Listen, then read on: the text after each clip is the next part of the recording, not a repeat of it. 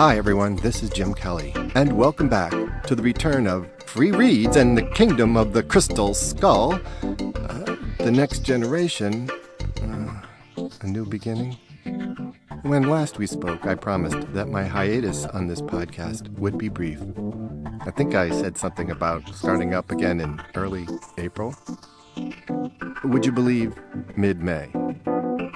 Sorry about that. Fans of Men Are Trouble will be pleased to know that one of the things that has been keeping me from free reads is my work on a new Faye Hardaway story with the working title of The Last Judgment. It's about Hieronymus Bosch, transgendering, and flag football.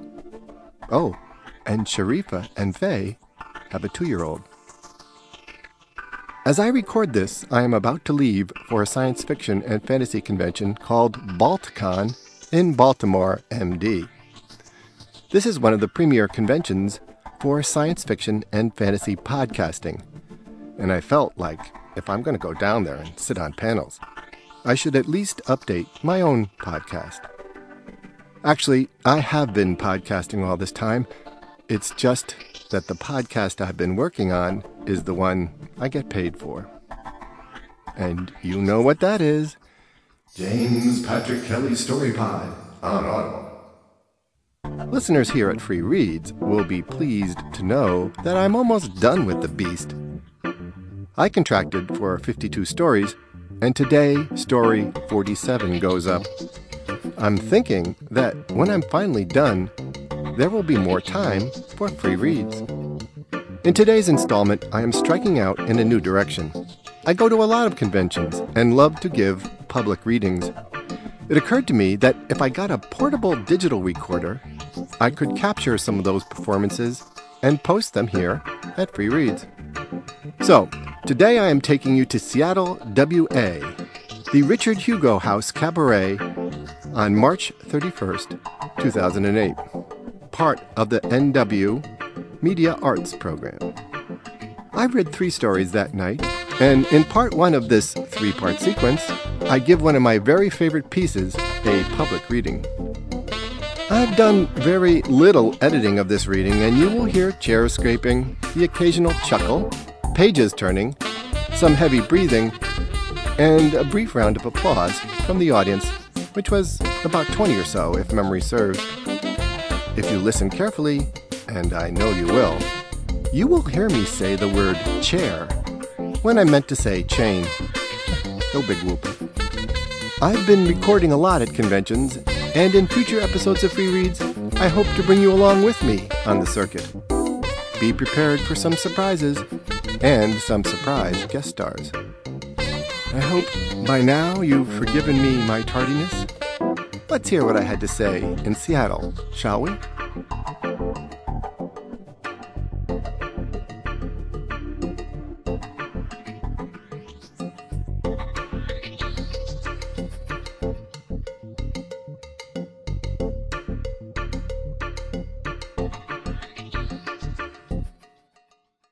You know, I've been writing science fiction for a long time, and I have a reputation as a science fiction writer.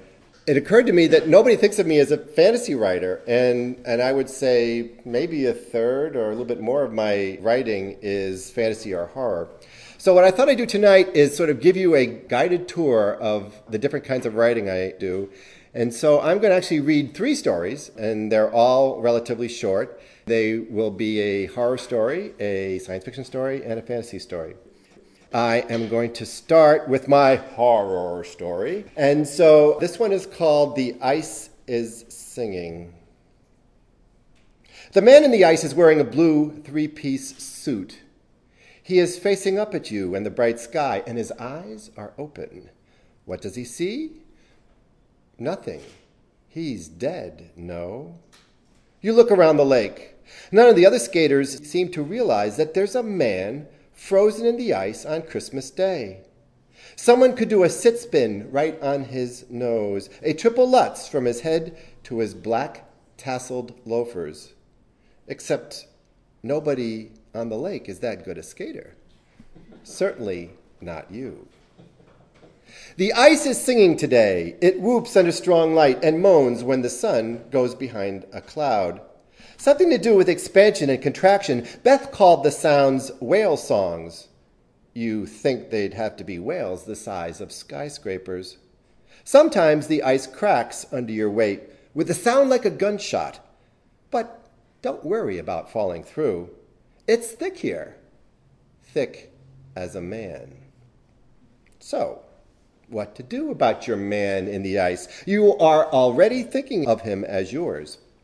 Nobody's going to find him way over here in Brainerd's Cove. The Brainards are summer people. They're in Lauderdale, waiting for the early bird dinner special at the Olive Garden. Is the Olive Garden open on Christmas? You could dial 911, but it's a little late for CPR. His skin looks gray against the white button down shirt. One of those Escher ties, green geometric birds turning into blue fish, tucks into the vest.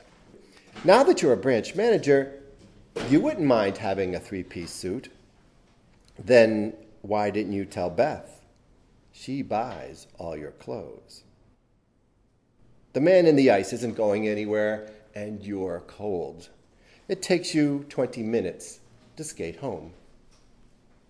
The house is full of Beth's absence. You should have bought a tree anyway, strung the damn lights. It wasn't as if you couldn't find the ornaments. They're in the attic, behind the golf clubs, next to the unopened presents you piled there. If she were here, there would be sugar cookies and turkey, and Bing Crosby would be on the couch drinking her eggnog. You try to imagine how a man could get caught in the ice like that. If he were dead, he'd sink to the bottom.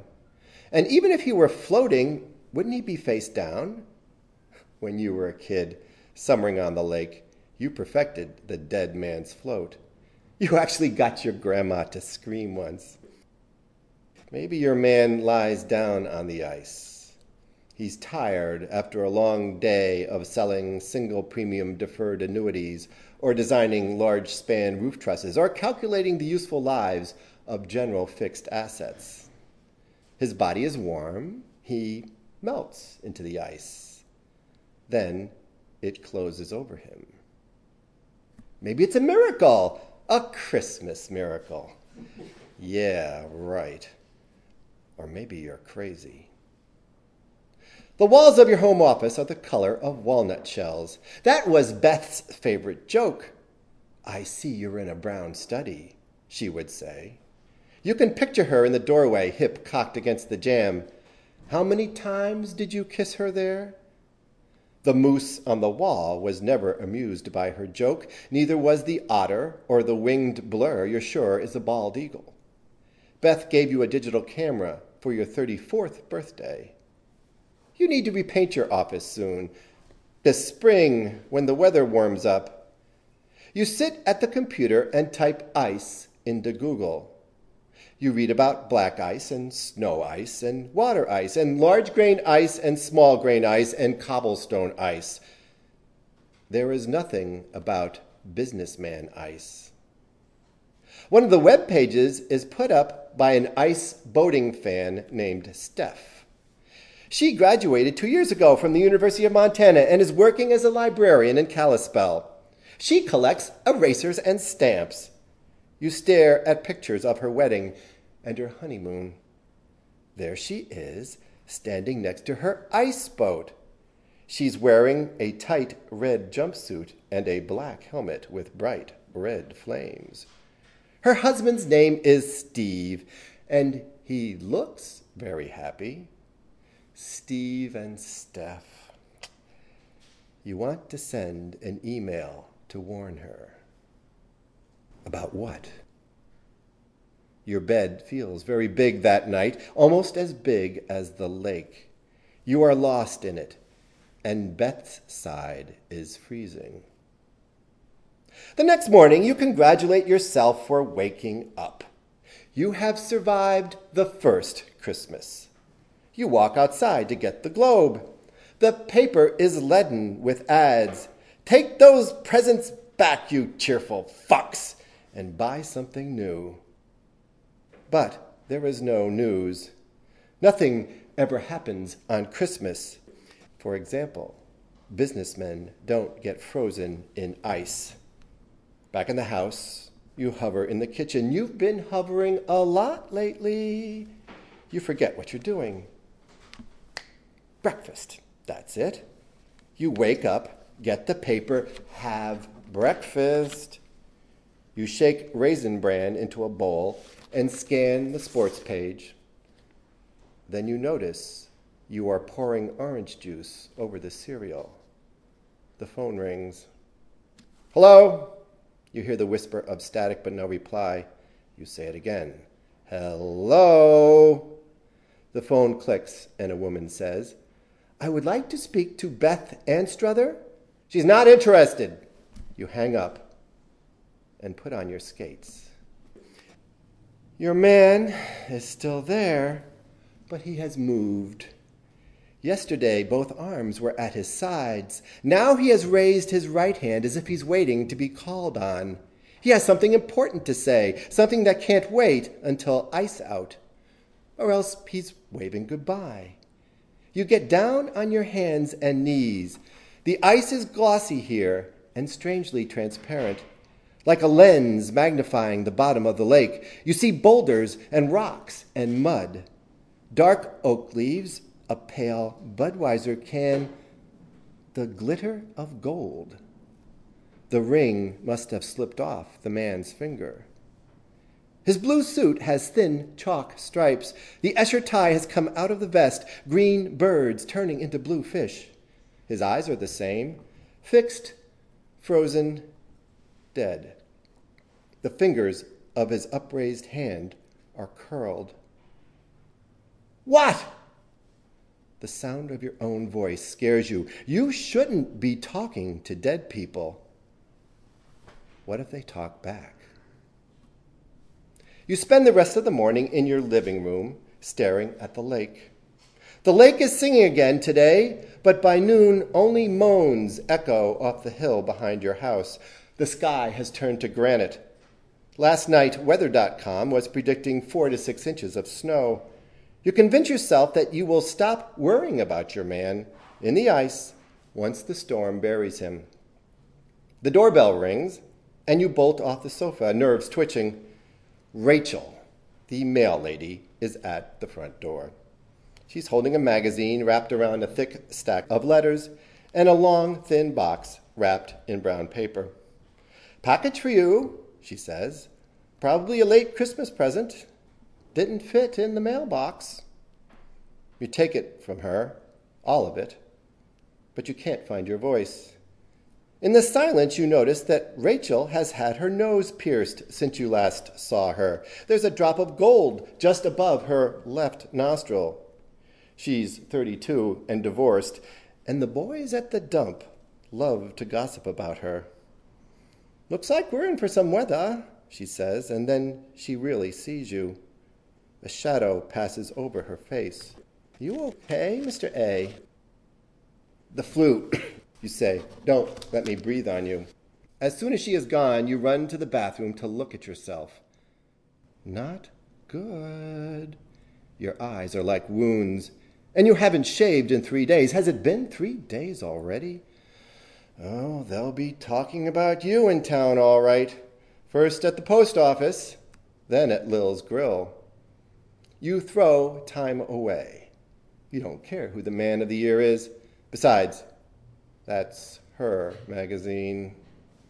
Most of the letters are junk.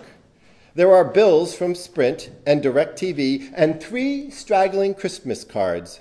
One of them is from Beth's sister, Margaret. It is addressed to the Anstruther family. What family, you say?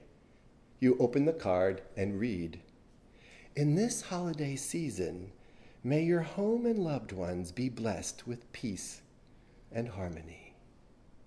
Underneath it, she has written, Hope you're okay, Margaret. A cramped little greeting from the human fucking cramp.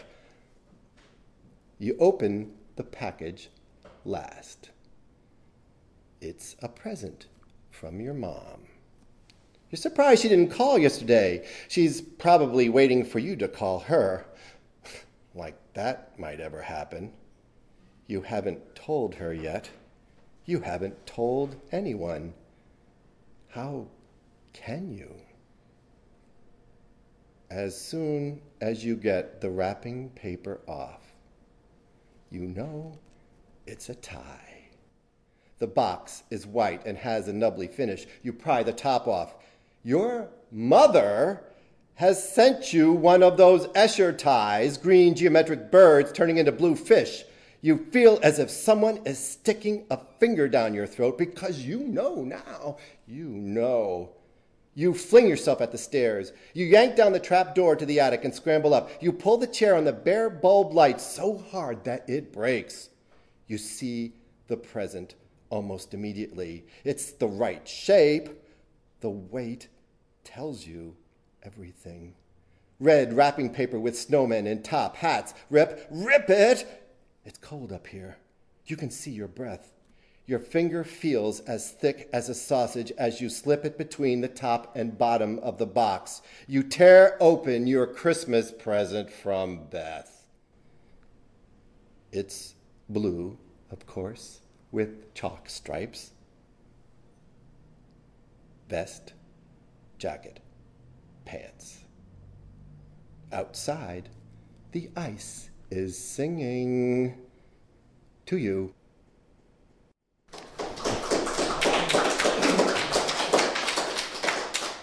See, one of the ideas here by uh, reading three stories is they get to hear applause three times. Maybe. We'll find out.